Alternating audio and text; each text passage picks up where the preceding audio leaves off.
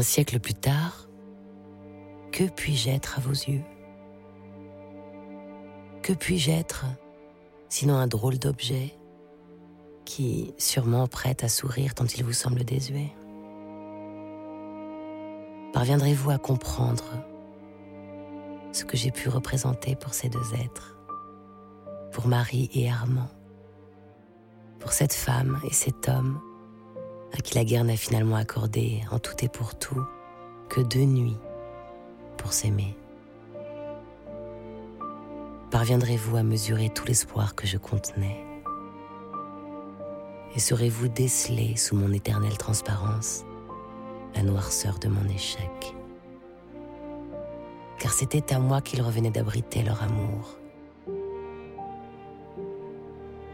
Sous ce verre qu'un ouvrier, d'un souffle long et puissant, avait un jour fait naître du feu comme si, par nature, ma matière même n'avait jamais eu pour autre vocation que de contenir les flammes d'une passion.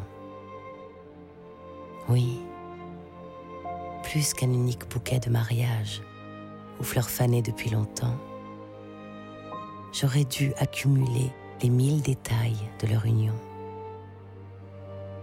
Peu à peu, saison après saison, au fil de ce qui fait une vie. Les mèches blondes ou brunes d'un enfant dont les rires à eux seuls auraient empli la maison.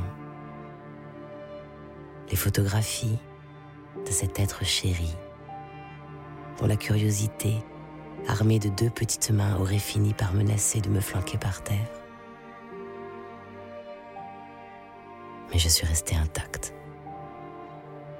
Car une balle en sifflant comme une abeille égarée en hiver, a percé le front d'Armand pour atteindre à des centaines de kilomètres Marie en plein cœur.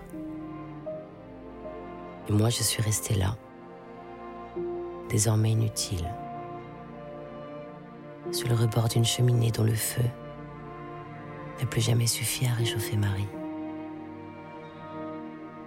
Je suis demeurée longtemps au même endroit désespérément creuse.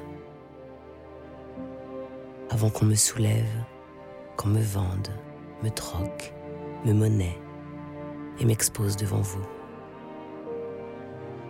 Vous, pour qui je n'étais rien, voilà encore une minute, qu'un bibelot insignifiant.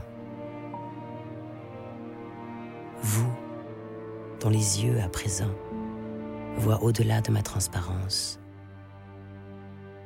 et qui peut être comme moi, depuis un siècle, pleure maintenant sans bruit, dans l'obscurité du jour et de la nuit.